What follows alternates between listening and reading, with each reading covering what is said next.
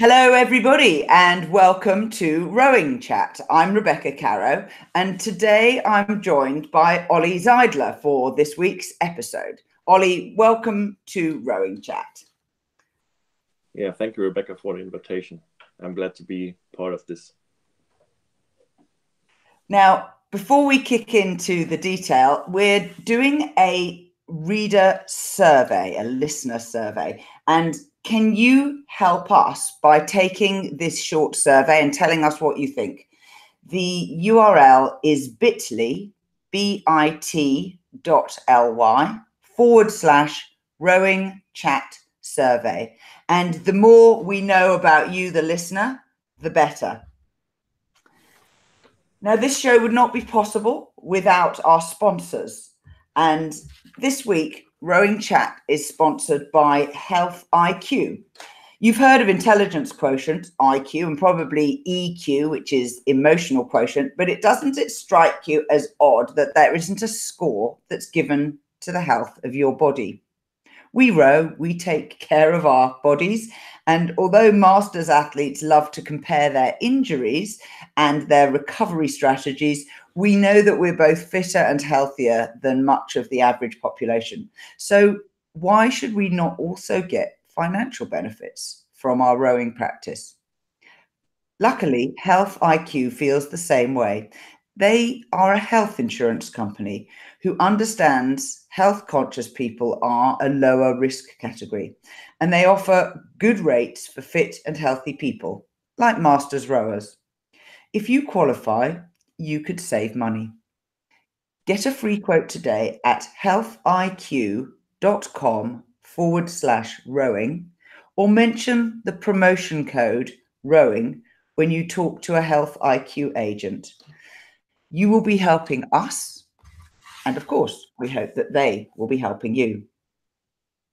Our other sponsor is my new book, Rowing Tales 2018. This is a collection of stories that I have curated along with Peter Mallory. They're all about rowing. They're by a whole range of different people throughout the sport from different parts of the world. And they include the very funny anecdote by Matt McQuillan about his encounter with Garry Herbert, the Olympic coxswain. You can read that online on the Row Perfect website. I wrote a blog post about it. And it also includes Dan Boyne's story about rowing with Harry Parker, where the sadly late Harry Parker invited him to do the head of the Charles with him. And it was quite an opportunity, but it was also very daunting indeed. Rowing Tales 2018 is for sale on Amazon. It's for sale on the Row Perfect website, and you can also get it as a Kindle book. Now, on with the show. Ollie, it's wonderful to have you here. Please introduce yourself to the listeners. Yeah, hello everybody. Uh, my name is Oliver Zeidler. Uh, I'm from Germany. Um, I just started uh, rowing about uh, two uh, two years ago. Yeah, and um, in the last two years, I made very good pro progress. So I was able to row at the World Championships this year in the A final and single sculls event, and also um, went quite uh, successful through the World Cups this season. Before um, I started to row, I was a swimmer um, I started with seven years in swimming and uh, quit after um, not making it to the 2016 Olympics, and my team mates retired then. So I just made the move to rowing, which was uh, a quite um, quite normal step for me because of my family history. Um, so many rowers, I was uh, maybe the only one who didn't went in the boat to this point. and yeah, this is my story. So tell us what are the medals behind you? Can you point to each one and tell us what you won? Um, yeah, this one was the first one, the gold medal at the um, World Games, which I won uh, in the 2000 meter erg event. there. This one is from the U23 European Championship in 2017. This was my first uh, really international regatta, but of course in U23 level. There's a silver one, and then the three World Cup medals um, of the season: three times, uh, two times bronze, and uh, the silver from Lucerne. So, out of all of those races, which do you think is your best race so far? Um, the best race so far is none of these medals. It was the uh, it was the semi-final of this year's World Championship where I went really really good um, through the 1,500 meters, and then was able to um, do a little easier um, through the next uh, few meters. But uh, when I had had the uh, the the option or the only option was to win this race to get uh, a gold medal or something like that then then i had uh, then there was more in me just to pull through till the finish line but uh, yeah. Unfortunately the final went a bit uh, different then but uh, yeah this was the best race uh, of my career yet. So tell, when... tell us who was in the semi-final with you. Who are you racing? Uh, at the World Championships, it was uh, Andre Synek, um, Mindaugas Griskonis, then uh, I think the Serb Marjanovic, maybe Nathan from Poland, and the other guy was um, the Belarusian was the other guy. I'm not sure about Nathan if he was really in this race, but uh, yeah, the other ones definitely were there. Can you remember what you were thinking when you got to halfway? Um, this was uh, as this was really one of my best races. I was just smiling after the halfway. I was in front there, and it went. It was really really easy to that point, uh, which is normally not the case in a 2K race. But the water was very fast this this day, and it was just uh, smoothly coming through the uh, 1,000 meter, and then making it to the A final was the was the goal for the season, and uh, just made it quite uh, quite easy actually. And then you said the last 500 meters you could you didn't need to go 100 percent. Yeah, right. This was uh, I don't know if this was a mistake. Um, in my head, I always had the the thinking about the the lane uh, structuring in the final then I, I knew when we will become the slower heat, uh, so the slower semi, and I will um, get the second place. I will go um, on lane five, and five and six, and Plovdiv had been the fastest lanes uh, through the whole weekend. So it was more a tactical thing then. But because of the wind conditions, they changed the uh, changed lanes then before the final. So this was not really an advantage for me then, unfortunately in the final, which lane did you get? Um, I was on lane lane two, I think, three or two, and uh, as they moved the whole um, whole lane racing lanes to the other side, so the only fast lane was maybe only the lane six. Then it was getting faster and faster. Um, the higher the uh, the number was, then uh, yes, this was it this is this is racing, isn't it? It happens and changes. Yes, happen. there's rowing, yeah. Now you mentioned that you come from a rowing family. Can you tell us who in your family has been a rower? So it uh, starts with my grandfather, so the father of my mother, um, he was an Olympic champion in 1972 and quite successful around his years in the Cox 4 event. Um, then, from my father's side, it was my father who was uh, very successful in the 1990s. His sister, um, my aunt, was also um, a rower, very successful. She was Olympic champion in the eight event in Barcelona. And um, my all most of my cousins and my sister are rowing. My sister is very um, successful in the under 23 and um, is now aiming for a spot in the um, A national team this year. We will see how this will work. But yeah, this is my family, everyone in rowing. And so you chose swimming. Were you just a very stubborn little boy and you said, no, I don't want to do the same as everyone else? Well, I started in the age of seven and I was a bit young for rowing. Um, so I just started, was quite successful then. Um, won a lot of medals in the um, age class events then, and there was no uh, reason for me to change uh, change sports and switch to rowing. Um, especially as you have got a lot of pressure when you have got such a family history um, in rowing behind you.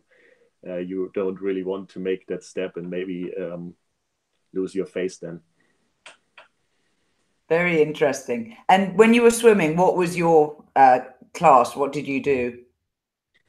Um, so my main event was the 100 meter freestyle. I also um, swam 50 and 200. So I mm. was more a sprinting, uh, more sprinter there. And um, I, but I trained a lot with um, the middle and long distance guys in in Munich here in our um, in our team. So um, I also had uh, quite good endurance, but I was a very tall and heavy guy with many muscles. So it didn't work for me um, in the longer distance events at competitions. Yeah. It's interesting how body type classifies very clearly, particularly in swimming. You line up, and people are very different in the different length events. That's right. Have you got very big feet as well, like the Australian swimmers? Not that big. It's uh, it's a quite normal size for my for my height. So. and and you're two meters tall. Yes, two meter and three centimeters. Fantastic. So obviously you realized you had a, a sad realization that you weren't going to make it to the 2016 Olympics as a swimmer why did you did you fail in a selection? How did you know you weren't going to the Olympics? Um, I finished my A level in 2015, and after that, I started a traineeship um, at a company here in Munich, and um, I also studied then next to the job and everything. Um, so I didn't have that much time for training, uh, which had been necessary to qualify for the Olympics then. So I realized quite um, early in 2016 that I will not make it this year. And then I just um, continued swimming, of course, um, helped the people there, my teammates, um, were free in the end, uh, went to the Olympics um, and um, were quite quite good there. And yes, this was this was what I had uh, that was the only possibility for me to do something for the Olympics in this year. But obviously, the Olympics remained a goal for you. Yes, definitely. This was uh, still a thing for me. Um, but after everyone retired after the 2016 Olympics in my um, team in Munich, there was not the fun left. And I first did nothing for one month but then it, I wanted to do some sport. I really wanted to, um, yeah, I needed this, uh, the swimming or um, just some other sports just to um, feel better in my body. And so, what happened then? Um, after that, um, I started in 2017. I first started again with swimming and also uh, started to train on the erg which we had in our basement here so um, i could do this next to my job um, just when i came home it, it, was quite flexible training times for me then and so um, i started there went quite good. And in february march 2017 um, i started at the german indoor rowing championships. And this is was uh, one of the first yeah this was the first rowing event I uh, was competing in. And I um, ended up with the first place um, beating the Olympic champion from 2012 Tim Grohmann in uh, he was in the in the quad there and yes, this was the point when I said, okay, I also want to try it in the boat. Maybe I've got some talent for it, and this is how it started. That's fantastic. Obviously, your genetics are very strong, but of course, the mental motivation is important as well. You've got to want to do it, haven't you? Yes, definitely. Especially when you have got a 2K race, you have to, um, your muscles are burning for five minutes. And this is, was something quite different to the, um, to the competitions I did in swimming. This was two minutes maximum, maximum time there. And suddenly five minutes um, just fighting it was quite different. And you really need motivation to do that. Now am i correct that your father is your coach? Yes that's correct. This uh, we started this is our um, own project then when i said yeah i want to learn rowing can you teach me and he said yes of course but um, when you when you ask him today what he thought about it, he just uh, wanted to um, make sure that I don't fall in. and uh, it was definitely not expectable that this went, went that good in such short time. How did you start? Did you start in a single scull? Yeah, here in Munich, we um, we have got some clubs here, but not uh, many rowers in my age class or uh, rowers who wants to wanted to row with a beginner um, at the end of at the beginning of, of the year, of course, because then uh, the qualification regattas and everything, you don't want to disturb their training. And I just started in a in a single scull. Of course, fell in, um, which was not that nice when you um, imagine that it was April here in Germany. Um, this was quite hard, and especially for me when you when you fell in in rowing this um, kind of failing in what you what you tried and this is something i really hate when i fail in something um, and yeah so this is how it started all in the single scull for the first year i think. I think the first time i sat in a double then was two months later and in a quad this was november 2017 was the first time i um, was part of a quad then. And, and is your father a coach for other people or has he never coached before? Um, i think he coached some younger guys in his club when he was a rower before but um, he was no not a he is not a professional trainer this is just um, our as i said our project now and I trust him. I know that he has got um, some um, serious knowledge about um, all the world's uh, rowing, how it works there, and the success uh, just uh, give him right. Yeah. And psychologically, it must be quite difficult sometimes to separate the man who is your coach and the man who is your father. How do you manage to make that separation so that you don't get mad at him. yeah, sometimes uh, it's not that easy, especially in training when you are really uh, at the end of your of your strengths and everything. You are really out out of order, maybe. And then he said, "Yeah, just just one more piece now." And you were thinking, "Oh no, why why I'm doing that now? Why should I do that?" Then um, sometimes it ends up with discussions even on the water and uh, yeah i want to say with that that it's not always easy to have his father as a coach but i also know that i can talk with him about everything um, i'm a lot more flexible um, because i just can write him when it's getting one hour later or, uh, or i need more recovery between the sessions and everything this is uh, maybe something personal which you don't have with every coach in your life. How does the German Rowing Federation support the two of you? Because you're still in Munich, and that's not a, a center for, for the federation.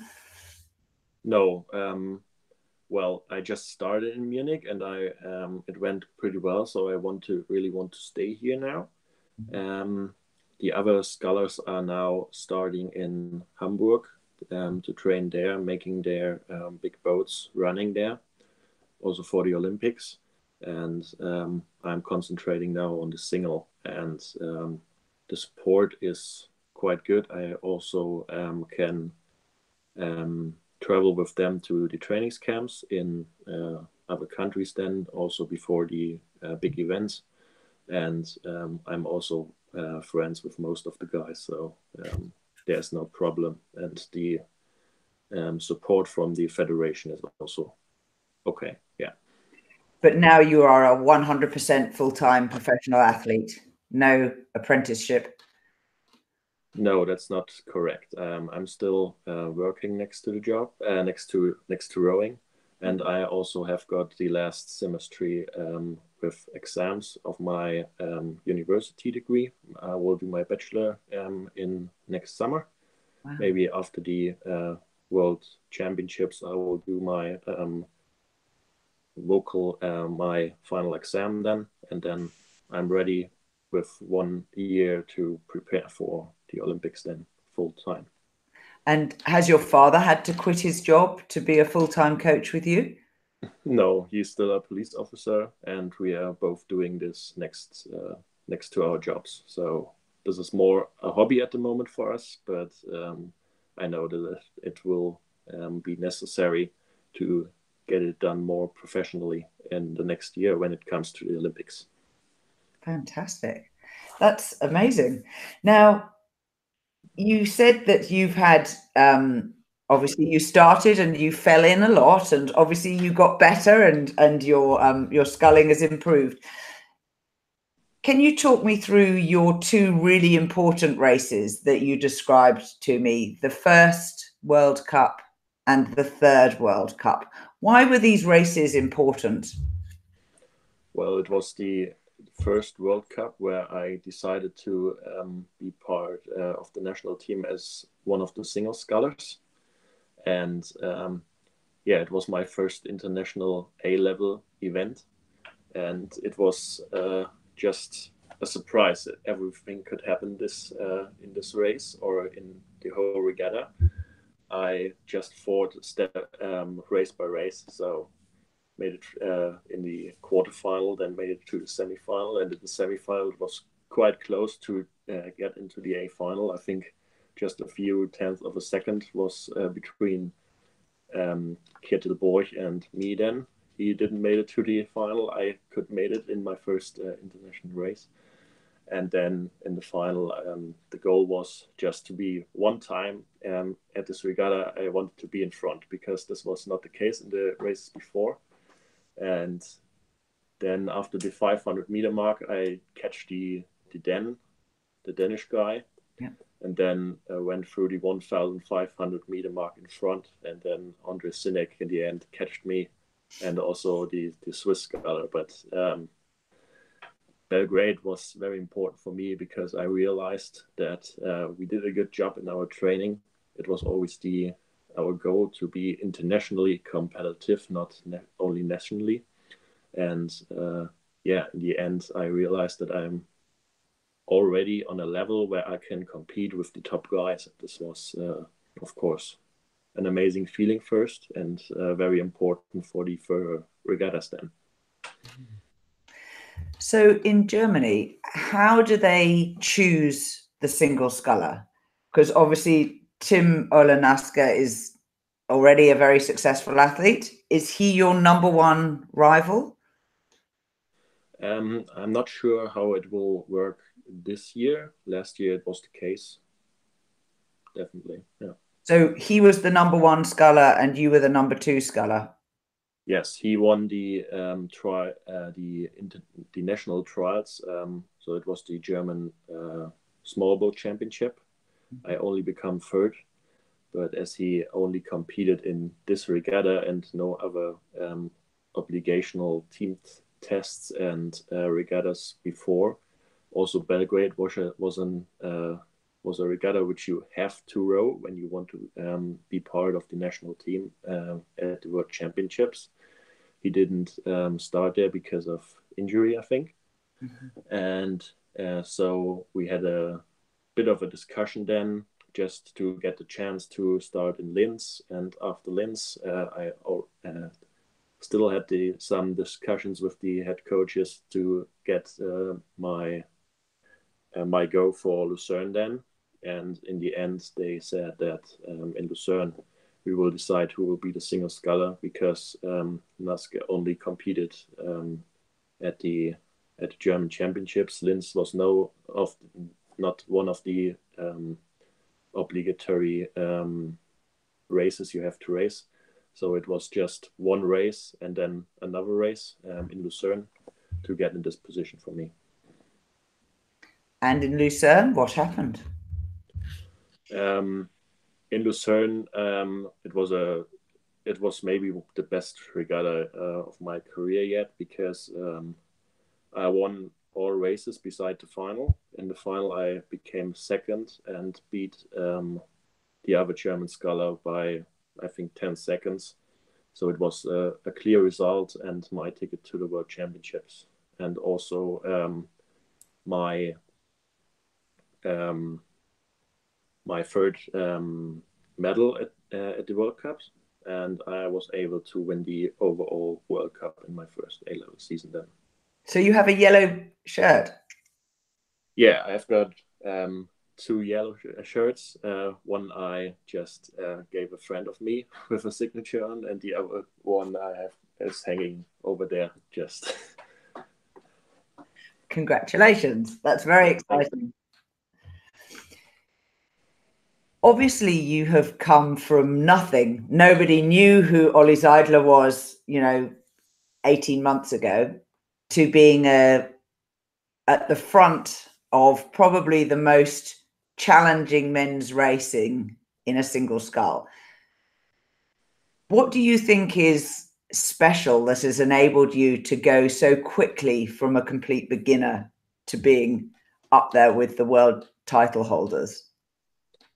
Um, well, I was I was lucky, of course, because uh, I have got very good um, strength and endurance from swimming already, and then I have got a very very good coaching because when you have got one coach for one athlete, um, as I had in this time, um, there's a huge um, advantage for you. And this is certainly one point which made me um, which made me go that fast in such a short time. Just my physiques and then the very personal training then. When you're training, uh, how much time do you spend on refining your skill with the oars and how much time do you spend doing mileage and sprints and pieces i think in the first year all the stuff i did was only technique in the boat so just learning to row um, nearly um, at a to a point where you can really be competitive it's not rowing is a, a very technical sport, so you don't uh, on, not only need um, your your strength and your endurance, you also need willpower, of course. But when you don't have the technique, you can uh, can be the biggest beer in the in the whole uh, the whole regatta, and you will not come uh, through the first race because this will not work. So it was all about technique in the first year, and that's what we uh, concentrated on. Can you think of some specific technique exercises that you remember were particularly helpful? Uh, well, first it was just staying in the boat. This was a the uh, was a huge challenge already for me, um, and then it was um, learning how to make the stroke. So just um, a pause at the knees, just to make the boat flow, just to feel feel that. This was something um, I realized just because of this uh, this exercise. Because uh, in swimming, you always uh, want to want to stream uh, um, in front and really don't put much effort from your upper body into um, the whole motion. And this is uh, maybe the thing in rowing when you um, just slide forward a bit um, slower and just make let the boat make uh, the movement. So actually, it's quite similar swimming and rowing? Yes, I would. Uh, I would say that. Yes, of course. There's water which you have to um, with which you have to handle, and uh, the water doesn't change that much from uh, time to time. Yeah. What boat and oars do you use? Um, I row an Empacher, um, just one of the big big ones, fitting my weight. Um, and then I use the concept two skinnies. Yes. Is it a reverse wing, the Empacher?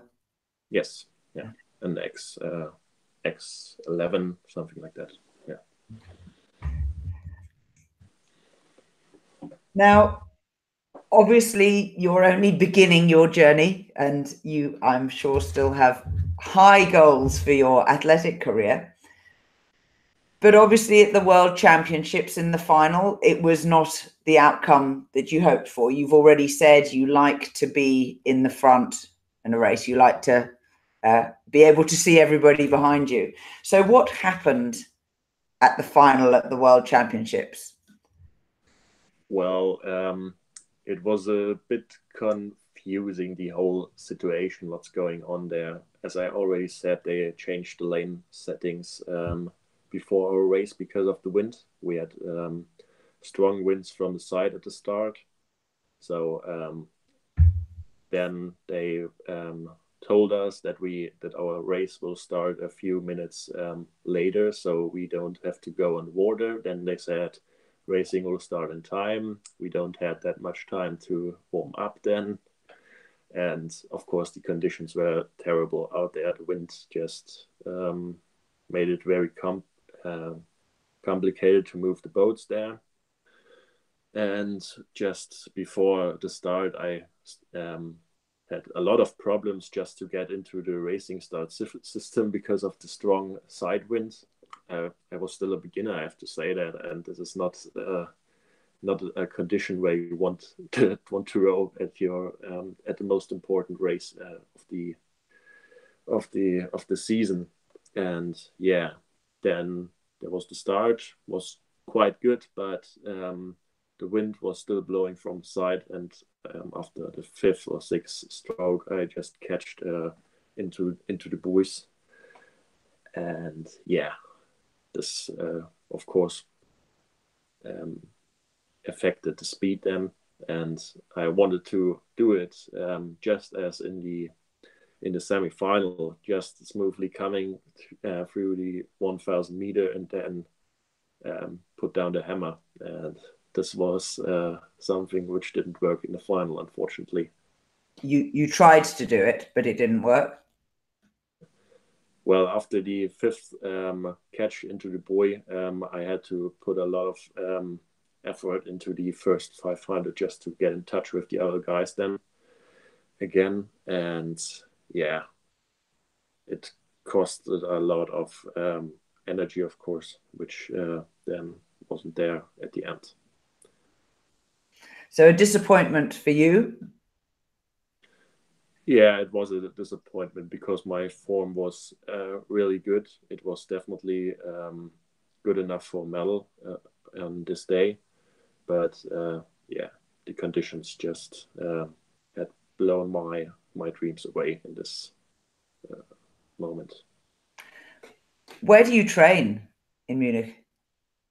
Um, I train at the regatta course of 1972 at the my grandfather um, became Olympic champion. Yeah. And is it often windy there as well? Yeah, sometimes. Today we have got storm, so you also have got bad conditions there, but um, it's not uh, a very big course. So I think it's has got 150 meters. Um, Width. It's just yes, right, and so there aren't that uh, that complicated conditions, of course. So to get your practice with complex conditions, you're obviously going to have to go on camp or go to other places that allow yes. you to learn side winds yeah to camp or we also have got a um, big um, lake near the alps here in munich where you have got a very great view of course and also very um, shitty conditions yeah every rower will understand what you're describing yep when you um, when you train, what do you think is your strongest asset? Hmm. Good question. Um, I think it's my motivation in training. I really, when something isn't working as as it should be, or I was planning to um, do it in this session, um, I just repeat it as often as um, as it finally worked. So, so this is also something my uh, my father is sometimes complaining about because uh, when something doesn't work, I just quit the session after 100 meters, return to the start, and then no, we'll do it again. because I need the motivation in my training. And when I do a 2K and the first 200 are really not as I want to, um, I restart it. And yeah. So that's fascinating. Is this something you think you learned from swimming or is it unique to you? Mm-hmm. In swimming, um, we trained in more um, shorter distances then. Uh, so when you have got maybe 20 times 100 meters, this doesn't matter that much.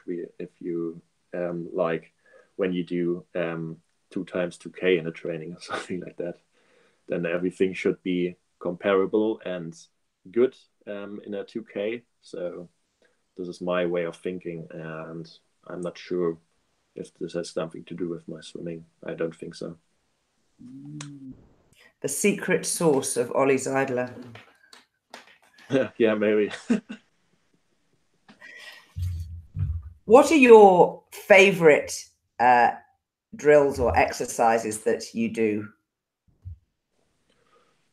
I really enjoy um, doing high intensity 2Ks. This is uh, what what's what is rowing uh, in at international level is about, and I really uh, enjoy just um, running through the whole course in Munich and um, having the points. I can um, see the the marks at the side, and yeah, this this is what's also motivating me, and this is what I like in my training. And do you get to do this regularly? Um, not in the winter, but um, of course, um, in this during the season, uh, when it comes to the regattas uh, in 2K racing, definitely. So every training. Now you said that your father is still working full time in his job as a policeman. Does that mean you have to train before he goes to work every morning in the dark?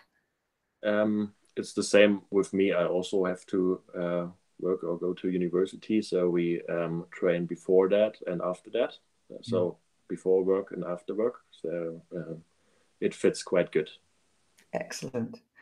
And what's your ambition? This year, um, uh, it is to become um, German champion, of course, at the um, small boat championship, just to qualify for the um, for the international regattas directly because I don't think that this year it will work um, out as last year that the final World Cup will um, announce the um, single sculler for this year. And then it's definitely qualifying for the Olympics in 2020 and preparing for that. Very, very interesting. Do you have any other big goals that you in your life? That... Next, uh, rowing related or next to rowing? What's what, either? What's the question about? Both. Okay. Um, the next uh, goal for me first is to um, finish my bachelor's degree um, next year in 2019. And um, when I look at uh, my university, I definitely want to do a um, master after that. And the main goal of me is um, to become a German tax advisor at some point of my life. Um, we'll see how this fits with my rowing because the tax advising um, exam is one of the most complicated you can um, pass in Germany. So this is also um, connected with a lot of work.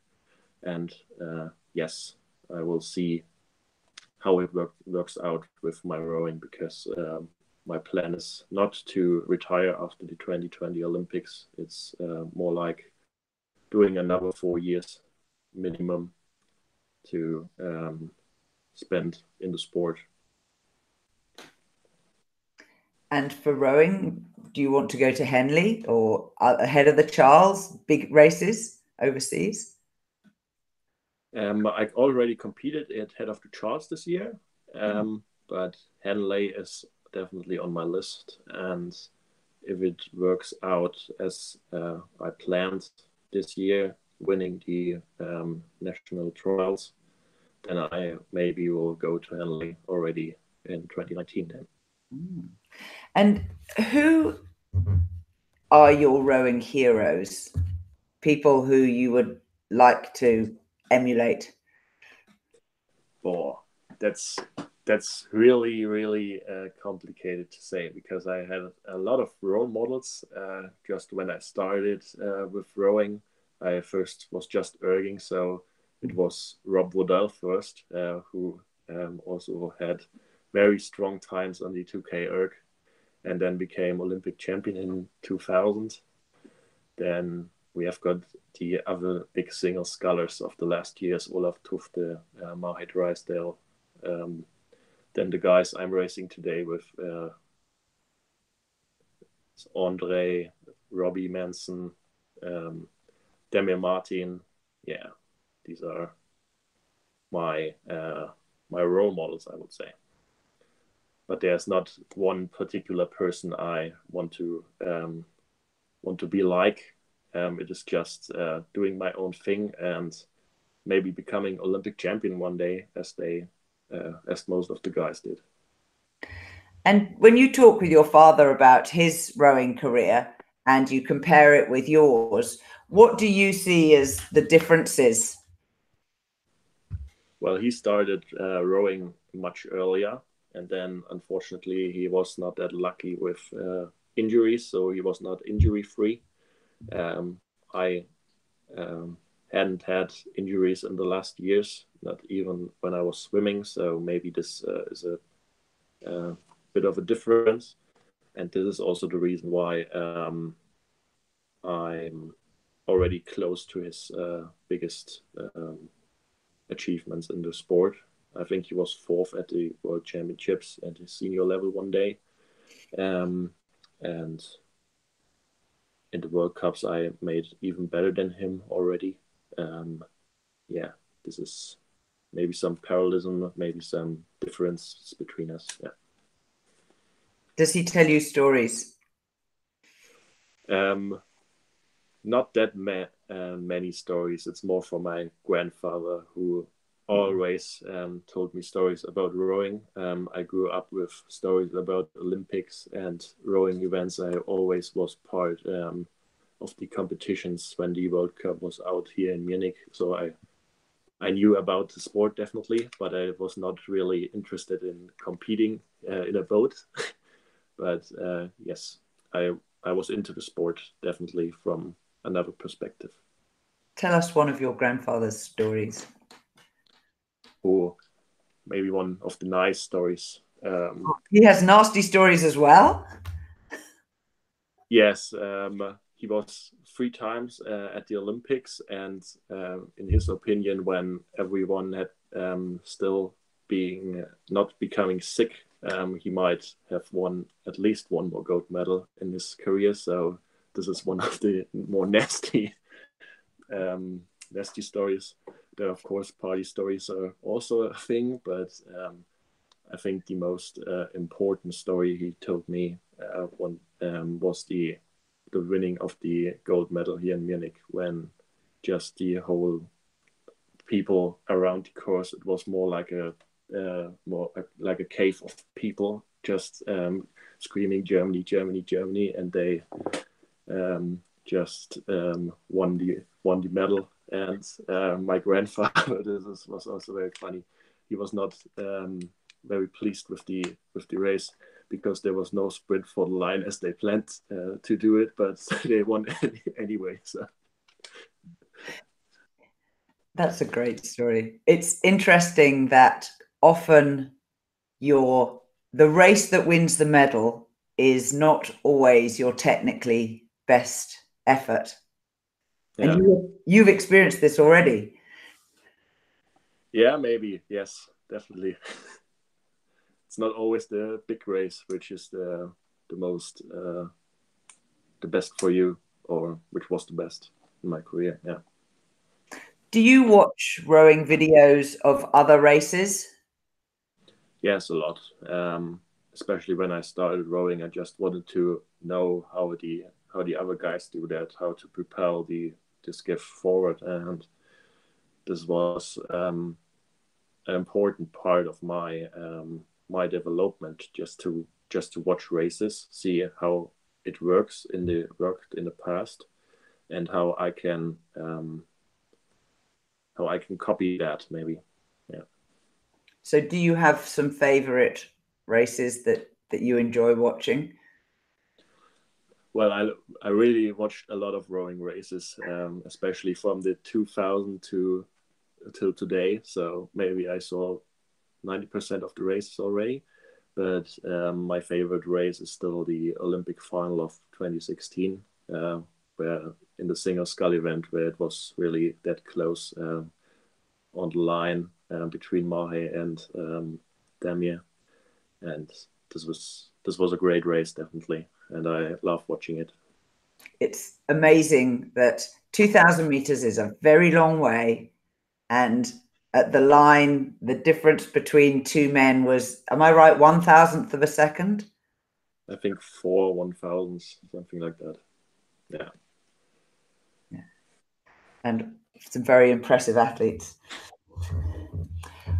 Do you get nervous when you are racing? Um, I'm not getting really nervous. The only point of a race when I get nervous is just the the time from the start signal till the third or fourth stroke when the boat is really running. As soon as the boat um, runs good, as I do it in training too, um, it's there's no nervosity. It's just um, pushing yourself to the limit and um, competing against the others. And this is really fun. There's no nothing I have to scare. You have to be scared about. I think so. These are really just the these five seconds of the race where I am nervous. Very interesting. Very interesting. Does your competitive nature come out in other parts of your life? Um, my competitive nature well, it's always nice to be the best, but uh, at the moment I'm really concentrating on just uh, becoming the best in rowing. So there's not much energy to do something else. But of course, uh, when there's uh, just a computer game fight at FIFA um, against my uh, my friends or something like that, I of course also want to win. And uh, yeah, that's it. So, are you a, a soccer fan as well? Um, not that much, but um, I like the I like the game FIFA. So. Fantastic. Ollie, it's been a delight having you as our guest. Thank you very much for sharing the excitement of your early rowing career. And I will book you now. So I will get you back when you've done a few more races and you can tell the listeners a little bit more. Can you tell them how they can uh, follow you online? Yeah, sounds good. Um, they, I'm quite active on Instagram. You can follow me on Ollie Zeidler, um, everything um, together with double Ollie with double L, and yeah, I'm quite active there. I'm not that active on Facebook and other social media, but um, my Instagram is uh, the, the channel where you can really follow my progress. Fantastic. Ollie, it's been a delight. And to the listeners, we are in the process of migrating to a new website. The website is rowing.chat, and you can get notifications of new episodes of this show and other shows in the network by signing up on the mailing list there. Listen to Rowing Chat wherever you get your podcasts. And again, thank you very much to my guest, Ollie Zeidler. Bye bye. Thanks. Bye.